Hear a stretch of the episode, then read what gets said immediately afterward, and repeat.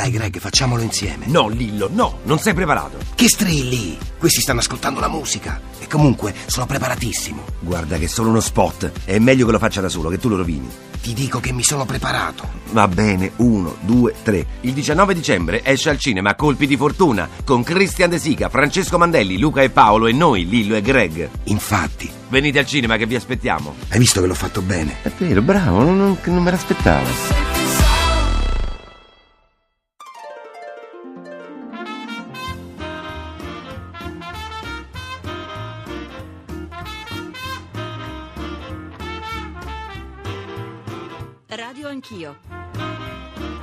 L'attualità in diretta con gli ascoltatori. Conduce Ruggero Po. Ultimi giorni per la legge di stabilità, la cui approvazione definitiva è attesa in settimana, comunque non oltre il 31 dicembre. Per oggi è previsto l'approdo all'Aula di Montecitorio, ma c'è una nuova convocazione della Commissione Bilancio per questa mattina, per cui uno slittamento non è escluso. Non c'è ancora il maxi emendamento sul quale solitamente il governo chiede la fiducia, visto che la nuova prassi prevede che questo debba contenere tutti gli emendamenti approvati in Commissione. Di questo Parliamo questa mattina con voi, chiamateci all'800 05 0001 e con i nostri ospiti, oltre inevitabilmente alle altre questioni che in questi giorni agitano la politica, dalla nuova legge elettorale alla nuova polemica suscitata dalle parole del capo dello Stato sui tempi del voto e non solo. Pierpaolo Baretta, sottosegretario all'economia, buongiorno sottosegretario. Buongiorno, buongiorno a lei e a voi. Onorevole Baretta, quali sono le novità dell'ultima ora? Beh, ehm, stiamo, questa mattina penso che concluderemo, c'è solo un rinvio di poche ore, mm, era prevista l'aula questa mattina, sarà nel pomeriggio, arriveremo alla conclusione dei lavori della Commissione e quindi l'aula lavorerà non su un maxi emendamento diverso da quello che la Commissione sta decidendo, ma sul testo finale della Commissione.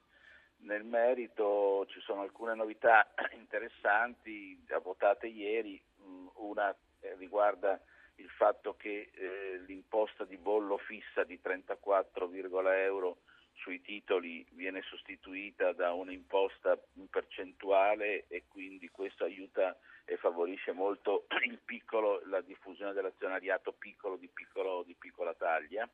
In secondo luogo la, eh, il, la presentazione e quindi il voto del, del testo sul fondo che fa fluire dall'evasione fiscale e dalla spending review le risorse necessarie per alimentare un'ulteriore riduzione dei redditi sul cuneo fiscale e, mm, e, poi una serie di altre questioni che stiamo sì. definendo in mattinata, ma questa, per esempio questa del fondo mi sembra una delle più significative. Ecco, eh, sì, in effetti eh, il cuneo fiscale è una delle novità, le, mm, le, novità sul cuneo fiscale sono tra le questioni più attese. Senta, il fondo per alimentare la cassa integrazione in deroga a carico di imprese e lavoratori, come l'ho letto sui giornali, poi lei mi dica se è così oppure no, non rischia di svuotare l'impegno a rendere meno gravoso il costo del lavoro, anche perché appunto si parla di risorse che devono venire dalla spending review e eh, dalla lotta all'evasione fiscale, che non sono certissime, diciamo. Beh, sì, diciamo non sono certissime, ma francamente sono ormai un impegno inderogabile sia la lotta all'evasione che è una vecchia questione eh, sulla quale eh, è necessario un salto di qualità, ma soprattutto la spending sulla quale ci sono molte incertezze, però non vedo alternative per il nostro Paese ad affrontare questo tema in maniera molto rigorosa e direi anche coraggiosa.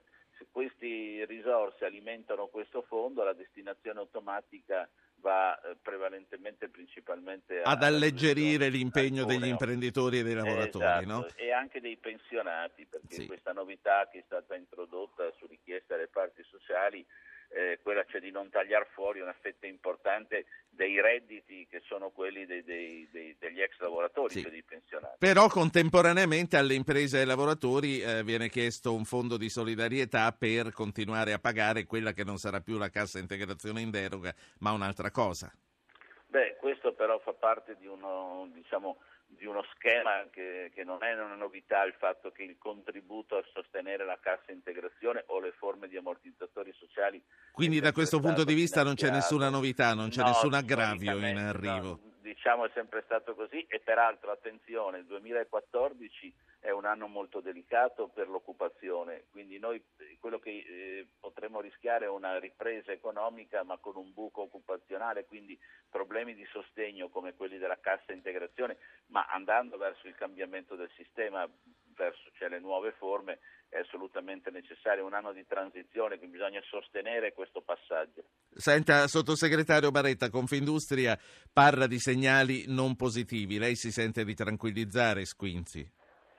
Ma eh, mi sembra che in questi mesi eh, il percorso che il governo ha impostato potrà, potrà essere considerato insufficiente dal punto di vista quantitativo, ma d'altra parte siamo ancora in una situazione complessiva di difficoltà anche della finanza pubblica, ma la direzione di marcia è quella giusta, quindi rafforziamo insieme parti sociali, enti locali e governo questo, questa direzione di marcia, eh, legittime e comprensibili le, le, le, le, critiche, ma non perdiamo l'idea che si sta facendo un grosso lavoro anche condiviso per provare a portare fuori il Paese dalle, dalle secche delle difficoltà attuali. Quindi tranquillizzerei nel senso che la strada è quella giusta e questo è stato riconosciuto anche da, da, dal Presidente Squinzi eh, anche nelle, quando ha valutato proprio complessivamente la, la, politica del governo. Sottosegretario, prima quando parlavo dei benefici che potrebbero arrivare dall'alleggerimento del cuneo fiscale, lei ha eh, giustamente citato anche i pensionati accanto agli imprenditori e ai lavoratori. Sui pensionati c'è altro di nuovo? Mi riferisco alle rivalutazioni. Sì, abbiamo fatto qui alla Camera un ulteriore aggiustamento eh, del, che, stiamo definendo anche in queste ore ultime, eh, gli ultimi aspetti tecnici per migliorare il più possibile eh, questo problema delle, delle, rivalutazioni. Quest'anno, come lei sa, eh, non siamo riusciti a fare al 100%, ma abbiamo migliorato la situazione precedente. Però insisto sul punto, il fatto che i pensionati entrino nella ripartizione eh, delle risorse e quindi in una idea cuneo più larga, no? eh, mi sembra l'elemento di vera novità a favore di questa fascia sì. di cittadini. Allora, a questo punto c'è una nuova convocazione della Commissione questa mattina. Ha detto questo pomeriggio il voto dell'Aula, la discussione no, dell'Aula, la discussione, la discussione mi scusi, sì. che lavorerà sul testo finale della Commissione. Eh, ci sarà la richiesta della fiducia da parte del Governo? Guardi, come sempre eh, questa decisione viene presa all'ultimo minuto sulla base anche degli emendamenti che in aula vengono portati da maggioranza opposizione. Ma lei pensa che ci sarà?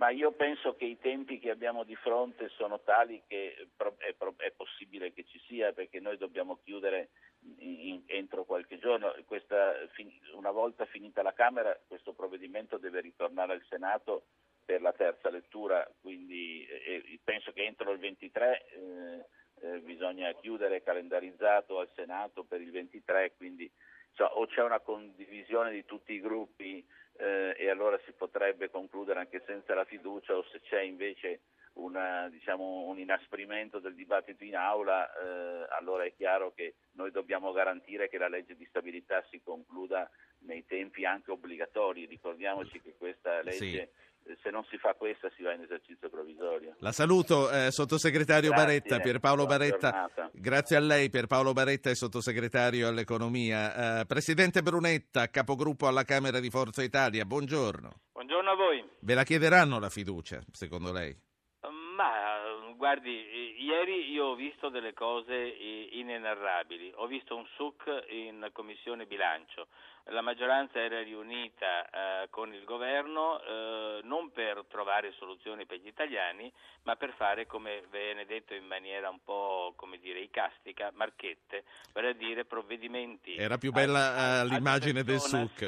Per, ad personas, vale a dire per singole categorie, per singole, al fine di acquisire i consensi. Una maggioranza tanto debole quanto arrogante, ripeto, eh, con un provvedimento di questo tipo, avere riunioni di maggioranza con il governo per decidere piccoli provvedimenti clientelari da assalto alla diligenza, questo è insopportabile. Tutto questo ha portato a perdere due giorni nel, nel dibattito, ha portato ad un ingorgo, oggi non si voterà, eh, il governo forse chiederà la fiducia, noi non daremo la deroga eh, alle 24 ore e ci sarà battaglia ovviamente in aula perché una ehm, legge di stabilità di questo tipo, clientelare, da assalto alla dirigenza, è inaccettabile, è indegna per noi, eh, è indegna per l'Italia, non serve al Paese e tutto quello che viene raccontato sui pensionati, sul cuneo fiscale, ecco volevo sono pure chiacchiere che prendono in giro gli italiani. Non si era mai vista una legge di stabilità di questo tipo,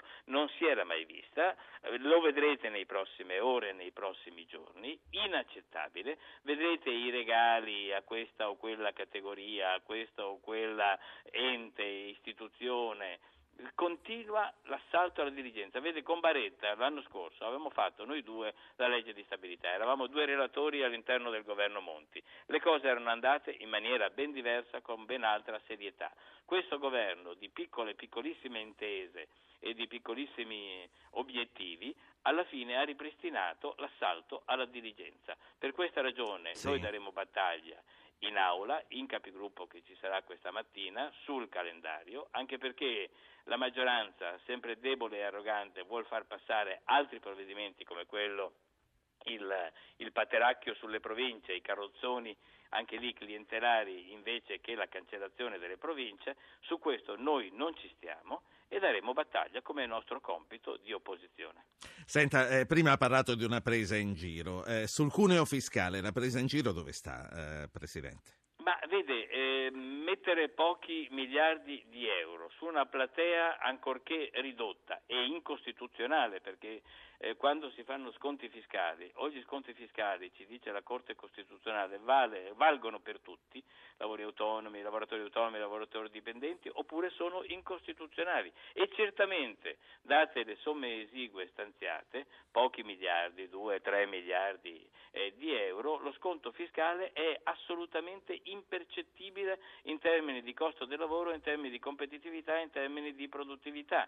Altra cosa sarebbe stato eh, eh, detassare gli straordinari, detassare eh, il, come dire, il- il salario di produttività, Eh, ma evidentemente eh, di questo il governo eh, non, non- non- non ha voluto sentirci su questo. Non sta andando in sentirci. quella direzione. Il risultato è una piccola mancia impercettibile, i famosi 12 euro, 14 euro, ma eh, vi immaginate cosa può eh, percepire un lavoratore o cosa può percepire un'impresa con queste, con Sì. queste misure e con queste dimensioni? Se poi pensiamo a quello che sta succedendo sul fronte della casa, di fatto, eh, la dico, eh, eh, rispetto al governo eh, Berlusconi, al 2011, la tassazione sulla casa si è triplicata, è passata da 10 miliardi di gettito complessivo, passerà nel 2014 a 30 miliardi. Lo hanno già visto ehm, i, i contribuenti italiani, le famiglie italiane sulla prima casa, Sì. sulla seconda casa, sulla tassa sulle, su- sul- sulle immondizie, e senza tra l'altro nessun eh, parametro di efficienza. Presidente. Tanto più si è eh, inefficienti, come a Roma per esempio, e tanto più si paga. Questo è inaccettabile. Presidente, non solo finanziaria, oggi il Consiglio dei Ministri eh, discuterà, pensiamo che sia così, perché è in programma il pacchetto giustizia e eh, ci aspettiamo eh, dei provvedimenti per alleggerire eh, la popolazione carceraria. Voi contemporaneamente questa mattina presenterete le vostre proposte, anch'esse per alleggerire la pressione eh, della popolazione carceraria. Assolutamente sì, noi siamo dire, un partito serio, un movimento serio, abbiamo presentato i nostri sei disegni di legge per la riforma, per la riforma della giustizia. Il governo finora ha fatto molto poco, ehm, sia sulla responsabilità civile dei magistrati, per esempio, che ci veniva chiesto dall'Unione Europea, non sappiamo più neanche cosa, di cosa è stato del disegno di legge del governo a questo riguardo. Per quanto riguarda le carceri, eh, la- la- l'urgenza di cui parlava già un anno e mezzo fa il Presidente della Repubblica non si è fatto assolutamente niente, anche quando eravamo al governo noi, eh, per carità, però questo adesso il governo non ha più alibi, né per eh, quanto riguarda il, il resto delle tematiche, pensiamo l'obbligatorietà dell'azione penale, pensiamo gli incarichi extragiudiziari dei magistrati, insomma la casta dei magistrati ha ancora pieni poteri e soprattutto con questo governo sembra comandare e anche questo è inaccettabile. Per questa ragione noi faremo la nostra proposta oggi alle 11 sul pacchetto, sul pacchetto giustizia e lo confronteremo poi con quello, con quello, del governo. Penso che questo sia il modo più semplice, più corretto e più trasparente per fare opposizione seria e responsabile. E l'altra cosa su cui però non posso non dire nulla è che questo Parlamento e questo governo di fatto è delegittimato dalla sentenza della Corte Costituzionale eh, sul premio di maggioranza. Eh, tanto più questo governo e questo Parlamento è delegittimato, soprattutto per quanto riguarda il premio di maggioranza, tanto più si sta comportando con arroganza e questo non è un bene nei confronti delle fibrillazioni che si vedono anche nella società italiana. Sì. Noi avremo bisogno di equilibrio, trasparenza, avremo bisogno soprattutto di un percorso chiaro. Noi l'abbiamo detto con molta chiarezza al più presto una nuova legge elettorale per andare a votare, perché questo Parlamento non rappresenta... Mattarellum? Ma il Mattarellum è lo strumento più immediato che si possa utilizzare, ricordo agli italiani che Mattarellum è la legge elettorale prima del cosiddetto Porcellum, che dà ai collegi uninominali per il 75% per il 25% di proporzionale. Si è detto favorevole Grillo, si è detto favorevole Renzi, siamo favorevoli noi, le tre sì. grandi forze che esistono nel Paese sono favorevoli, eh, anche se i centristi vecchi e nuovi non sono d'accordo, ce ne faremo La saluto. Ragione. Renato Brunetta, capogruppo alla Camera di Forza Italia. Buona buona giornata, buon lavoro. Dario Nardella, Partito Democratico, buongiorno. Buongiorno a lei e ai radioascoltatori. Saluto anche due economisti ai quali chiederò subito dopo il suo intervento una valutazione su questa legge di stabilità. Saluto il professor Alberto Quadrocurzio. Professore, buongiorno. Buongiorno. Saluto il professor Tito Boeri. Professore, buongiorno anche a lei. Buongiorno. Dario Nardella, Partito Democratico, lei si sente un delegittimato in Parlamento? Ma guardi, io ho anche fatto le primarie nel mio partito, ho ricevuto sostegno e voti e il problema non è il Parlamento delegittimato perché la Corte Costituzionale si dovrà esprimere formalmente, ma è un Parlamento che cambi davvero la legge elettorale e la riforma del bicameralismo con l'abolizione del Senato. È così che si conquista la legittimazione. Poi i cavilli giuridici che Brunetta solleva sperando di andare a elezioni anticipate, penso che interessino poco agli italiani, soprattutto di fronte alle emergenze economiche di cui si stava parlando. Le elezioni anticipate interessano solo lui a Grillo, voi siete indifferenti?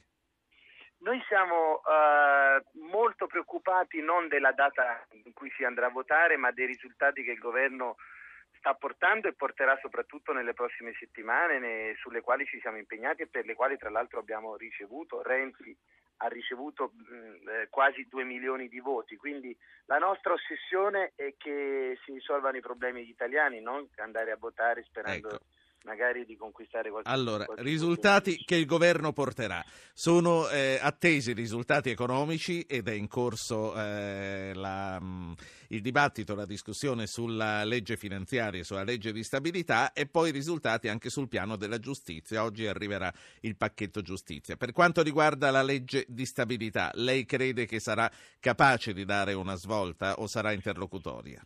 Guarda, io l'ho già detto, questa legge di stabilità aveva davanti la possibilità di dare una scossa e, come dice lei, una svolta soprattutto sul fronte della crescita e dell'aggressione al debito pubblico. Eh, ad, ad, oggi sembrano risultati molto ridimensionati perché è una legge che interviene certamente eh, sul cuneo fiscale, eh, aumentando la curva eh, e consentendo, come sappiamo, oh, per i redditi fino a 15.000 euro, euro annui di aumentare le detrazioni, eh, prevede una serie di tagli, penso ad esempio eh, all'IRAP penso anche ai premi INA, eh, l'IRAP ovviamente in relazione alle assunzioni per le imprese, eh, eh, aumenta una serie di interventi sul fronte delle misure sociali, però ecco, Io ritengo che ehm, eh, la svolta la dovremo conquistare nelle prossime settimane con nuovi interventi, soprattutto sul fronte, sul fronte del lavoro, perché è vero che la crescita che si prevede, che eh, Letta ha stimato dell'1% nel 2014 e 2% nel 2015, Quindi, indica una tendenza intanto positiva, lei dice ma- questa legge chiude una stagione ma si ricomincerà immediatamente a lavorare. Diciamo così, sì, è una legge che chiude una fase, eh, mh, non è la legge di svolta che aspettavamo, introduce degli elementi positivi, ma la svolta la dobbiamo portare Una fase, che vi è piaciuta, una fase che vi è piaciuta così e così, la Sì. prima fase di Mi- Letta. Mi faccia dire una cosa, mi scusi anche sul fronte del debito pubblico, perché ho sentito go- ehm, Brunetta a proposito dei governi Berlusconi. Beh, i, i quattro governi Berlusconi hanno prodotto un debito pubblico di 557 miliardi di euro. Oggi noi ci troviamo con un record del debito pubblico che è praticamente al 134% e quindi con interessi da capogiro eh, che tra l'altro si mangiano tutto eh, l'avanzo attivo del, del- del nostro bilancio anche per scelte sbagliate del passato. Ora davvero bisogna dimostrare di far sul serio. Ripeto, il fronte dell'occupazione è quello più urgente perché se cresce il PIL ma le tendenze sulla disoccupazione vanno ancora ad aumentare, noi rischiamo di eh, Sì. non dare risposte immediate a quello di Ultima- per far ripartire i consumi poi, perché poi gli imprenditori ci dicono inutile eh, creare posti di lavoro per decreto, dateci la possibilità di investire, di avere fiducia in futuro perché solo allora potremo davvero assumere. Ultima cosa e la saluto, alleggerire la popolazione carceraria è una priorità. Eh, l'onorevole Brunetta ha detto sì, sentivo il presidente della Lega Maroni prima di noi, a prima di tutto, dire assolutamente no. No, invece lo è, lo è sia per un fatto eh, di civiltà sia per un fatto economico. Si sta discutendo in questi giorni del braccialetto elettronico. In Francia mi risulta che siano addirittura 1600-1700 i detenuti con questa misura alternativa. In Italia siamo ancora a poche decine. Allora dobbiamo essere un paese moderno e efficiente anche su questo fronte. La saluto e la ringrazio. Dario Nardella, parlamentare del Partito Democratico. Buona giornata. Arrivederci. Allora, eh, Tito Boeri, ma prima vorrei farle ascoltare la voce di due eh, ascoltatori, Graziella e Giuseppe. Graziella, buongiorno. Buongiorno, io mi rendo conto che la legge di stabilità è ancora in divenire, quindi non si sa, sa bene come andrà a finire. Beh, insomma, è abbastanza divenuta, Eh, diciamo, però- perché ormai però- siamo alla fine, sì. Sì, sì, però io mh, punto l'attenzione sulla questione della tassazione del risparmio. Mi sembra che la tassazione del risparmio sia un chiaro messaggio a non risparmiare. E, e- io ho sempre saputo che il risparmio è un fulcro della, de- della solidità di un paese, delle attività anche bancarie, Sì. perché solo attraverso il, il risparmio poi si possono fare gli... Quindi lei dice gli- qui ci incentivano le cicale. eh, Sì, ma soprattutto appunto le cicale avranno sempre la vittoria perché è meglio mangiare tutto, tanto qualcuno ci penserà poi alla fine. Messaggio Tanto se no ce lo mangiano gli altri, sì. deleterio, deleterio. Credo Grazie, signora. I giovani devono imparare a risparmiare. Grazie signora. Giuseppe, buongiorno, tocca a lei. Buongiorno a lei e a chi ci ascolta. Sì. Io vorrei di nuovo sperare in questo paese, ma mi mancano elementi di conforto. Le faccio un esempio abbastanza personale. Ho eh, evidentemente fatto nella mia vita con responsabilità diverse gare d'appalto in Italia, in overseas e Cosa, cosa ha fatto durante la sua vita lavorativa? Immagino che sia un pensionato da come sta parlando. Sì, per Bacco, sono del 40. Beh, vabbè, mica tanto è vecchio. E che cosa ha fatto? Ognu- ognuno fa sempre i paragoni sulla proprietà. Che cosa ha fatto quando lavorava? Eh, ho diretto cantieri, voglio dire principalmente inItalia, e ho fatto gare d'appalto in Italia e all'estero. Sì. E quindi lei, eh, con la sua esperienza, che cosa vuole arrivare a dire? Boia all'impiccato e anche la corda. Non ho giustificazioni. Quando prendevo un lavoro e le analisi erano sbagliate, dovevo rispondere io, evidentemente, Sì. perché lo, lo- lo conducevo anche quel lavoro. Sì. Ora, questo mi ha portato a fare almeno una ventina d'anni di notti particolari, pensando a che cosa dovevo fare per correggere Sì. i costi di costruzione o comunque per presentare una gara Certo. dove l'impresa aveva eh, speso molto in Certo, risorse umane. quindi per arrivare a dire che cosa, signor Giuseppe? Costa parecchio. Ora le voglio dire questo. Per sperare, i nostri politici le passano queste notti insonne, voglio dire... Beh, stanotte sono stati modo- svegli fino a tardi eh, in commissione. Giuseppe, l'ho persa. Ascolti, Sì. pronto? Sì, e poi chiudiamo, dica. Le ho detto, i politici nostri che sono Sì. da lei, le passano queste notti insonni sperando di risolvere queste situazioni, perché il Paese ora è evidentemente... Io voglio sperare... Lasciamoci con questa domanda, questo. signor Giuseppe. Io credo che ne passino, eh, perché appunto, come le dicevo, le commissioni parlamentari hanno lavorato fino a tardi, vediamo la segreteria di Renzi che comincia a riunirsi molto presto di mattina, quindi io credo che eh, l'impegno e le ore vengano date, non sempre corrispondono alla soluzione dei problemi, ma speriamo che prima o poi ci si arrivi. Tito Boeri, tassazione del risparmio, dice la nostra ascoltatrice, qui ci stimolano a sperperare perché tanto comunque ci rilevano. Sono abbastanza d'accordo, credo che tra l'altro bisognerebbe fare una grande operazione eh, di informazione per gli italiani che purtroppo eh, il Ministro eh, del Lavoro ha rimandato ulteriormente nel tempo, cioè quella di inviare a tutti i contribuenti eh, una informativa, una, una lettera che dica loro quanto hanno sin qui versato alle casse dell'Inps e soprattutto che faccia delle previsioni su quali sarà la loro pensione futura, perché è importante pianificare il proprio futuro. Questo è un messaggio che credo eh, bisogna dare. Con tutti i cambiamenti che ci sono stati in questi anni, uno ha diritto eh, di sapere eh, cosa probabilmente accadrà alle sue pensioni. Questa è una cosa che viene sistematicamente rinviata. Noi da anni chiediamo che il governo faccia questa operazione. L'Inps sembra pronta a mandare questa informazione agli italiani, ma continuano a farlo. Eh, se posso dire qualcosa sulla legge di stabilità. È per questo che l'abbiamo chiamata, naturalmente lo può dire. Grazie. Eh, ma penso che davvero questa legge di stabilità finisca alla fine per aumentare il costo del lavoro, perché con gli ultimi provvedimenti introdotti alla Camera eh, c'è questo contributo sulla cassa deroga, poi ci sono questa accelerazione dell'incremento dei contributi eh, per la gestione separata. Alla fine rischiamo di aumentare il costo del lavoro in un momento in cui il lavoro è la priorità numero quali altre statistiche devono uscire per convincere la nostra classe politica del fatto che il lavoro è il problema numero uno. Abbiamo una disoccupazione che è raddoppiata in Italia, abbiamo 9 milioni di persone che sono in disagio occupazionale, più del 50% dei disoccupati sono in quella condizione da più di un anno, la disoccupazione giovanile è al 40%, peggio di noi in Europa fanno solo Spagna e Grecia, eh, la povertà legata alla perdita di lavoro è triplicata nel giro di eh, tre anni, questo è quello che ci ha detto ieri l'Istat. Davvero questo è il problema che va affrontato e bisogna fare delle scelte coraggiose, eh, non è con dei micro interventi che si risolve il problema, bisognerebbe fare un'operazione che cambi le condizioni di ingresso al mercato del lavoro per facilitare l'ingresso dei giovani, bisognerebbe avere dei tagli mirati eh, del, del, del, del, fisco, del, prelievo fiscale, degli incentivi Sì. condizionati all'impiego per i salari più bassi e bisognerebbe infine fare un intervento molto serio sui contributi, sui contributi sociali e contributi previdenziali. Ultima cosa, finanziamento pubblico dei partiti. Eh, lei come vede questo progetto di riforma che c'è? E il PD deve restituire i soldi?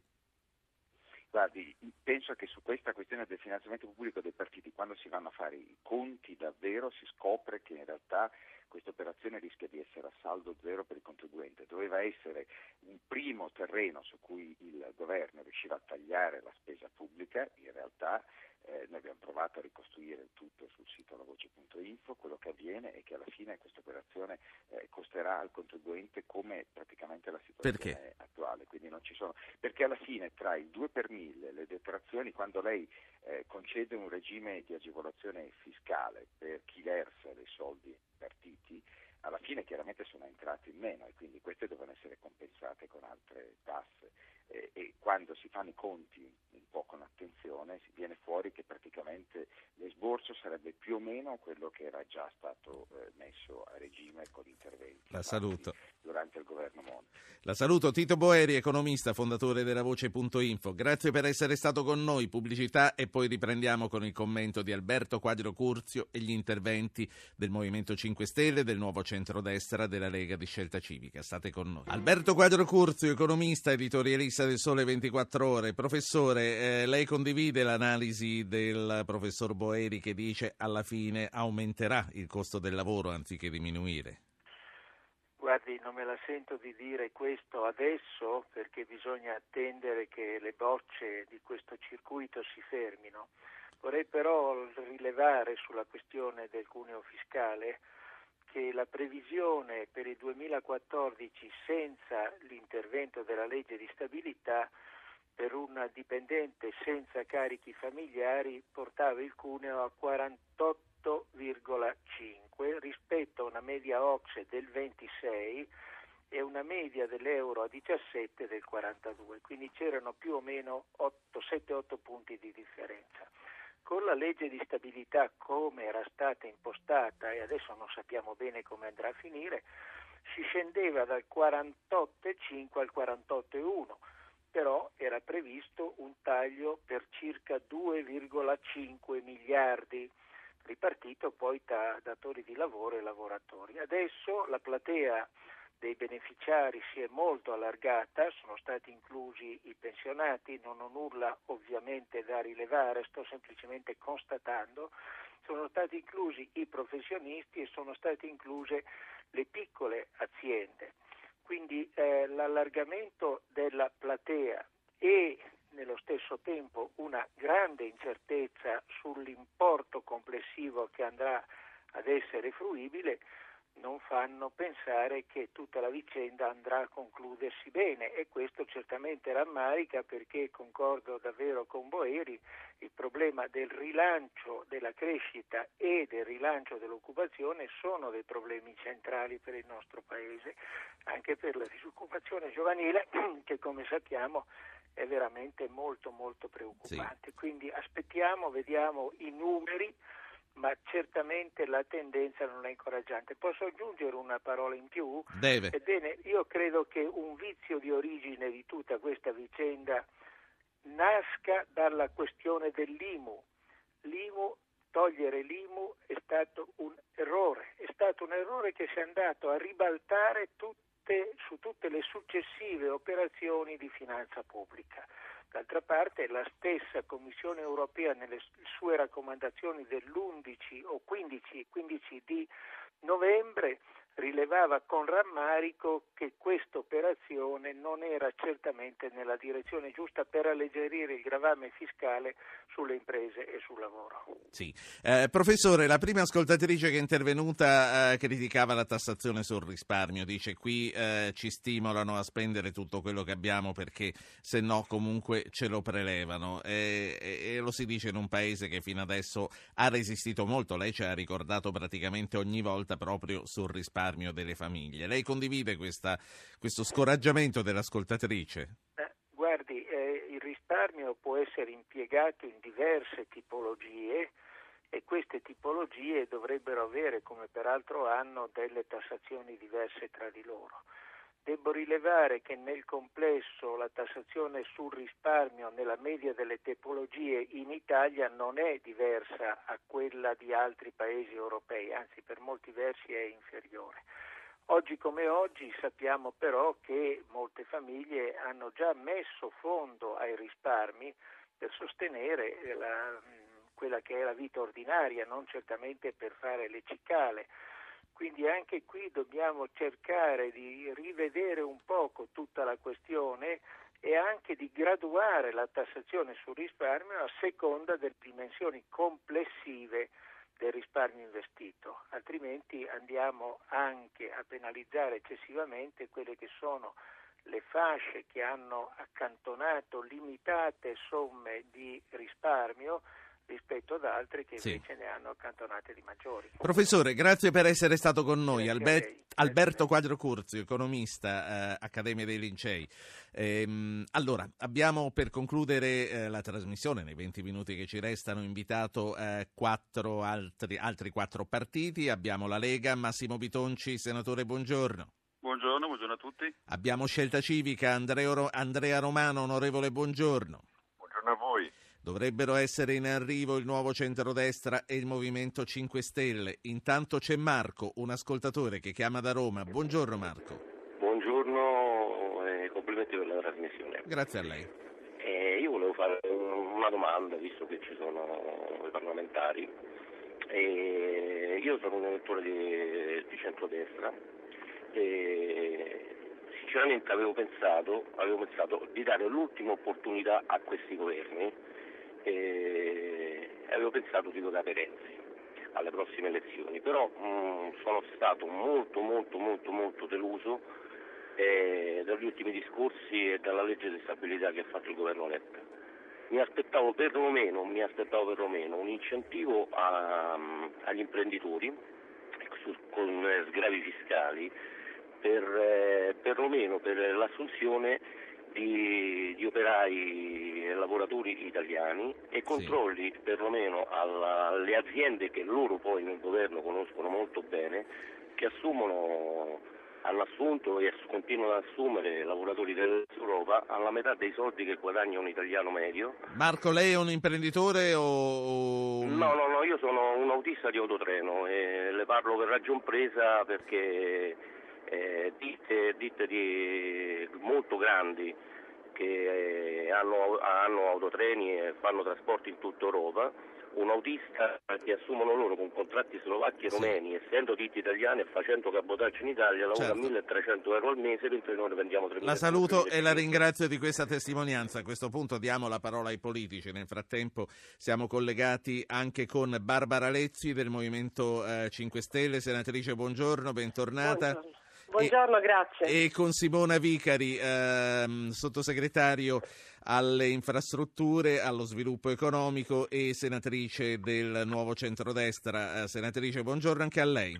Buongiorno, buongiorno a voi. Una prima valutazione eh, sulla legge di stabilità per come sta uscendo ormai è, è abbastanza chiaro, lo abbiamo sentito da tutti e quattro. Comincio dalla Lega, Massimo Bitonci. Ma una valutazione estremamente negativa perché si poteva sicuramente eh, fare di più, eh, soprattutto per quanto riguarda il cuneo, il cuneo fiscale. Abbiamo sentito anche eh, l'ascoltatore prima eh, che eh, si lamentava giustamente eh, per quanto riguarda proprio l'azione di, di, di, questo governo, tutti si aspettavano di più. Eh, se penso che eh, bastava guardare quello che era stato fatto in passato, io penso alla legge Sabattini, quindi sulla detassazione per quanto riguarda gli imprenditori eh, sull'acquisto degli impianti, dei macchinari, oppure anche una nuova, chiamiamola Tremonti eh, Ter, eh, sempre per la detassazione, eh, oppure lo sgravio per l'assunzione di giovani, tutte queste sì. cose in questa legge di stabilità assolutamente non ci sono, quindi eh, l'ascoltatore ha assolutamente eh, ragione, il cuneo fiscale poi con l'allargamento della platea risulta praticamente inefficace perché non possiamo eh, pensare che, eh, di incentivare eh, il cuneo eh, con una misura di questo tipo eh, sì. si parla di pochi euro al mese per ogni lavoratore, adesso è esteso anche a pensionati e professionisti. Sì. Andrea... andava sicuramente sì. concentrata. Andrea Romano, scelta civica, un'occasione perduta dunque, no, il costo credo... del lavoro è destinato ad aumentare. Credo proprio che non sia un'occasione perduta. Intanto sul cuneo fiscale, voglio dire, è la prima volta che si stabilisce per legge che c'è un automatismo tra il taglio della spesa pubblica e la riduzione cuneo, del cuneo fiscale. Tra l'altro l'allargamento della platea, che anche a noi non piace, però non eh, per il 2014. Quindi sul 2014 le risorse saranno concentrate esclusivamente sulle tasse sul lavoro. Naturalmente si può fare di più e si può fare di più ancora in queste ore. Per esempio, Scelta Civica si sta battendo per un'innovazione che sarebbe importantissima per il mercato del lavoro, ovvero il contratto di ricollocazione. Cosa vuol dire? Superare il monopolio dei centri pubblici per l'impiego, che purtroppo non funzionano, e, e importare in Italia delle modalità che hanno funzionato molto bene in Europa. Le regioni, secondo la nostra proposta, potrebbero fare delle, dei contratti di collaborazione con agenzie anche private, non solo pubbliche, ma anche private, che dovrebbero aiutare, possono aiutare i giovani a trovare lavoro e verrebbero pagate queste agenzie soltanto, soltanto quando trovano il lavoro al giovane, non dire, preventivamente. È una modalità funzionato molto bene in tanti paesi europei e che supererebbe il monopolio pubblico centri per l'impiego. È una cosa sulla quale stiamo lavorando sì. proprio in queste ore siamo, e siamo convinti che il governo da questo punto di vista ci debba sostenere. Ecco. E, cre- e, da questo punto di vista davvero cambierebbero le cose nelle modalità per la ricerca del lavoro. Vediamo. Onorevole Romano, eh, purtroppo la qualità telefonica non è delle migliori, quindi se mentre parlo con eh, Vicari e con Lezzi la regia riesce a migliorare il collegamento, magari con un'altra linea telefonica, eh, è preferibile. Ehm, Barbara Lezzi, 5 Stelle, un'occasione perduta. do that? Certo che è un'occasione perduta, noi lo abbiamo detto sin dall'inizio, da quando è stata varata questa legge di stabilità. Avremmo voluto un po' più di coraggio da questo governo, che andasse a parlare in Europa, a rivedere, a rivedere gli accordi. Ci voleva un taglio eh, della fiscalità di almeno 5 punti, forte, per allargare finalmente questa base imponibile. Teniamo presente che sono tantissime le aziende che hanno bloccato gli acconti, gli F24, anche quelli per il 27 di dicembre, perché non potranno pagare. Noi stiamo facendo conti su dei soldi che molto probabilmente lo Stato neanche incasserà, perché le aziende ormai sono in ginocchio, non possono più pagare. Figuriamoci se possono anche pagare altri dipendenti, quindi è inutile anche questo sgrave dell'IRAP sui nuovi assunti, perché non toglierla finalmente a quelle imprese almeno che hanno 10 dipendenti, almeno alle piccole, alle piccolissime, ripeto, almeno per allargare la base imponibile che ormai si va sempre più contraendo, per cui è un'occasione perduta e purtroppo noi siamo anche molto impensieriti di questi nuovi accordi che vorranno andare a siglare perché Letta li ha osannati quando invece a noi fanno molta paura perché molto spesso in Italia si va a firmare come abbiamo fatto con il 2-pack, il 6-pack, il fiscal compact e poi ne pagheremo successivamente degli ennesimi effetti negativi. Sì. Eh, Simona Vica di Nuovo Centrodestra, lei è sottosegretario, quindi nella stanza dei bottoni c'è. Eh, a questo punto, eh, per esempio, diceva la senatrice Lezzi tagliare la fiscalità di 5 punti, ma sarebbe possibile? Mm, lei crede che eh, ci si riuscirebbe volendolo? Ma guardi, eh, noi stiamo lavorando per questo. Eh, a questi risultati, ad un taglio così imponente della fiscalità, noi ci vorremmo arrivare il più presto possibile, però tra il dire e il fare occorre anche la concretezza. Certamente è un obiettivo che abbiamo ben chiaro eh, in mente, che bisogna dare un, un, una forte svolta al Paese Italia, eh, ma l'abbiamo già fatto partendo da questa legge di stabilità. Eh, purtroppo gli annunci eh, sono bellissimi, ma dobbiamo poi renderli concreti. Per parlare di questa legge di stabilità, io, l'ascoltatore in premessa parlava della, il, il, senatore della Lega parlava della, della legge Sabatini.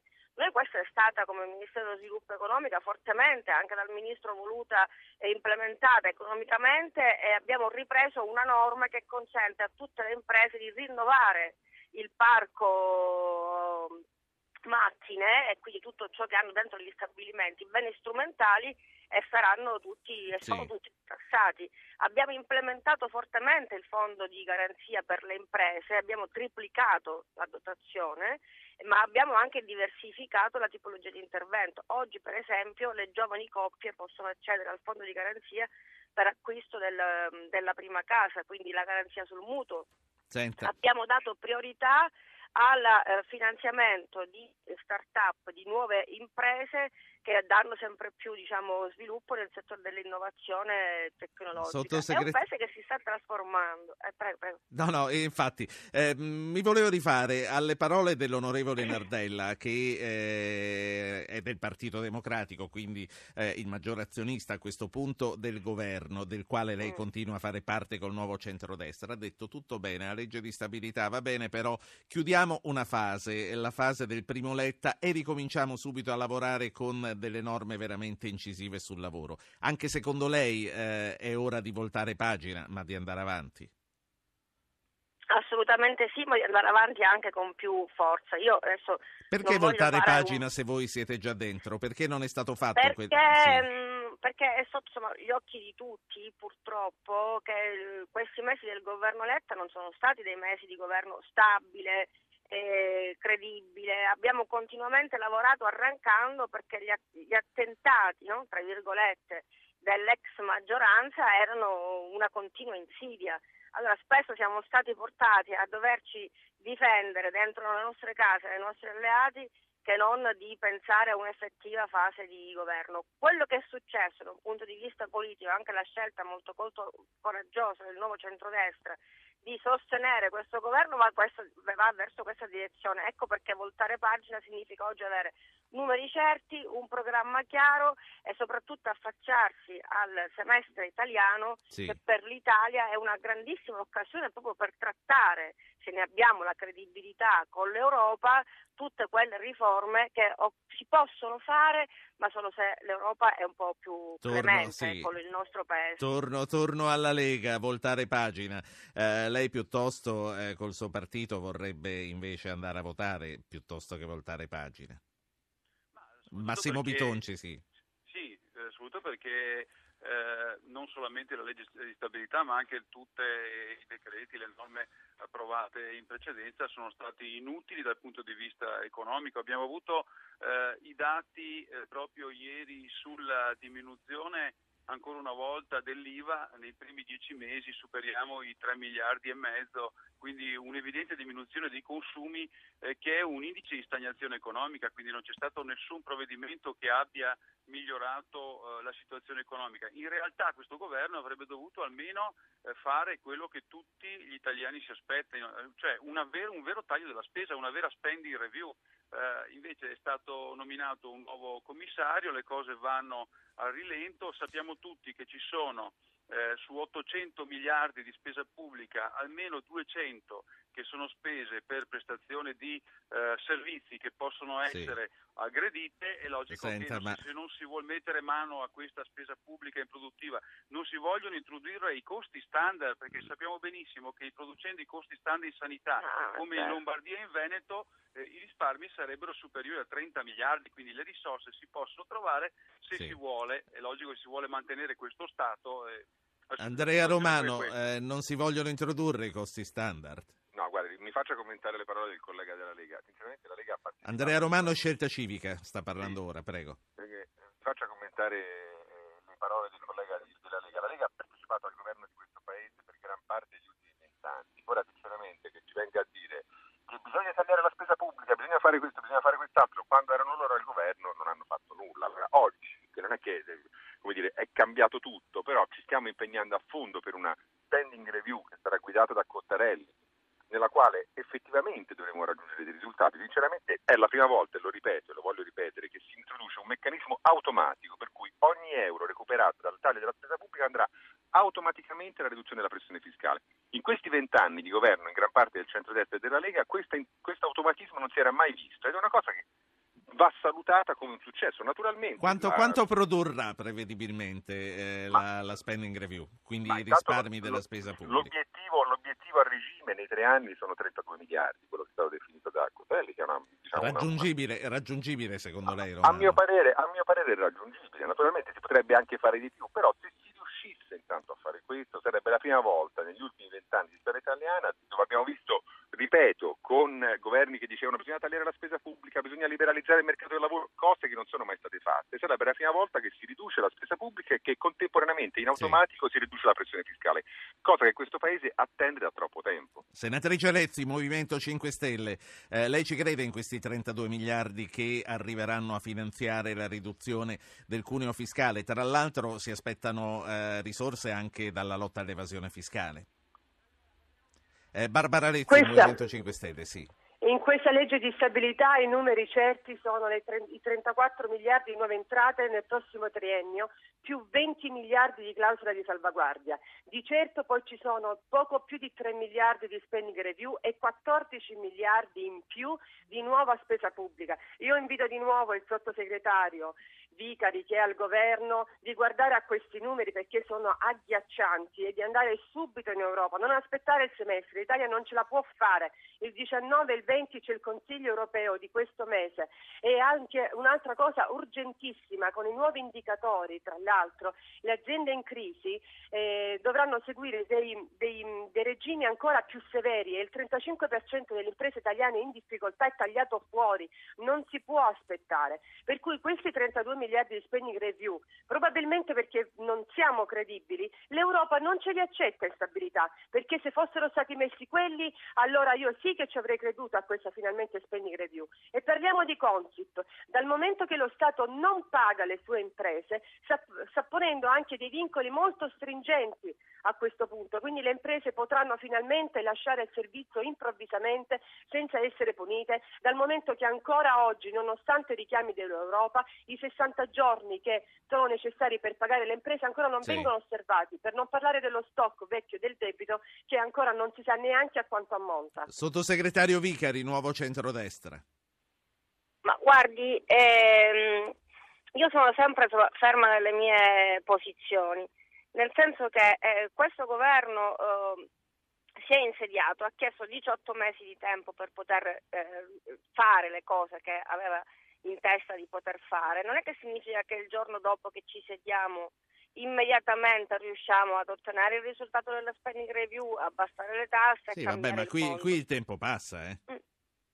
Ma il tempo passa, ma abbiamo lavorato. Io quello che noi abbiamo fatto in questa, della- in questa legge di stabilità, con tutti gli aspetti insomma, innovativi, la ritengo un, un grandissimo successo. Adesso, perché guardare le cose che ancora non si sono fatte? Parliamo per esempio dell'eco bonus, che è un'altra diciamo, attività che è stata destinata alla defiscalizzazione degli interventi di ristrutturazione nelle abitazioni, nel campo energetico, una detassazione del 65% e abbiamo anche diciamo, programmato nei tre anni, così come ci aveva chiesto anche il Parlamento.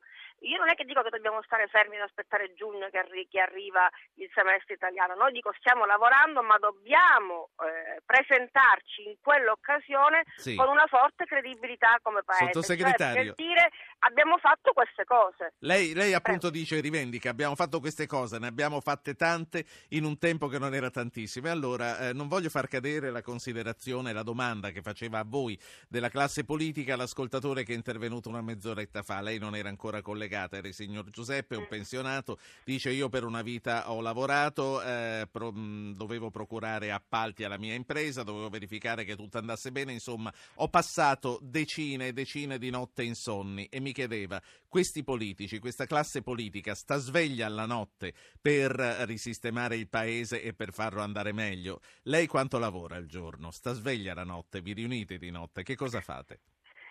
Ma guardi, non è tanto la quantità delle ore, eh, ma la qualità. Su questo potremmo fare una puntata a parte dove potremmo anche dire che, insomma, che tutte le riunioni, i lavori istituzionali e politici sono ancora un po' troppo maschilisti nel tipo di organizzazione. Lo dico da, da donna impegnata con famiglia in politica. Ma a parte questo, dico, noi stiamo veramente eh, non soltanto lavorando tanto, ma quello che occorre è avere la Sì. Che occorre e che, che- che c'è un paese che sta gridando Mi faccia- insomma, grazie. all'aiuto e alla difficoltà. Grazie. Mi faccia, ne chiedere, sì. mi faccia chiedere a Bitonci se ci dorme la notte. Ma eh, guardi, io ho sempre fatto eh, di- per 18 anni il sindaco e l'amministratore locale e poi adesso sono parlamentare.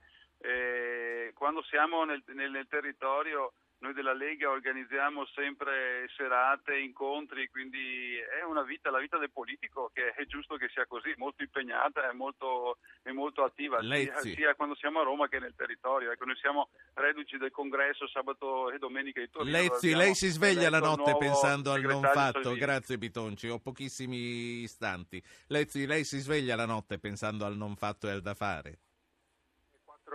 Buonanotte. Dal momento che noi faremo soltanto due mandati, io ho il pensiero che l'impresa in cui ho lavorato per vent'anni sia ancora in piedi quando ci vado a tornare e che il mio stipendio possa ancora abbassare a pagarmi l'affitto e da mangiare. Certo che ci penso, perché vedo progressivamente l'Italia che va sempre peggio. È Romano, ah, ho gli ultimi secondi per lei. Questa, pla- questa classe politica deve dare un segnale. Nelle ultime quattro notti ho dormito otto ore in tutto perché essendo in commissione bilancio abbiamo tutti, non solo io naturalmente, passato quattro notti, quattro giorni a, a, dire, votare gli emendamenti. Questo negli ultimi giorni ed è naturale che succeda, è anche giusto che do- quando si decide il bilancio dello Stato si faccia il massimo possibile. Vi saluto Dopodiché- tutti.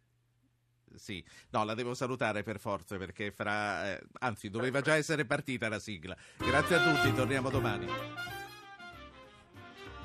Avete ascoltato Radio Anch'io, ha condotto Ruggero Po, regia di Anna Posillipo, assistenti al programma Alberto Agnello, Valentina Galli, Francesca Mechelli, coordinamento tecnico Roberto Quiducci,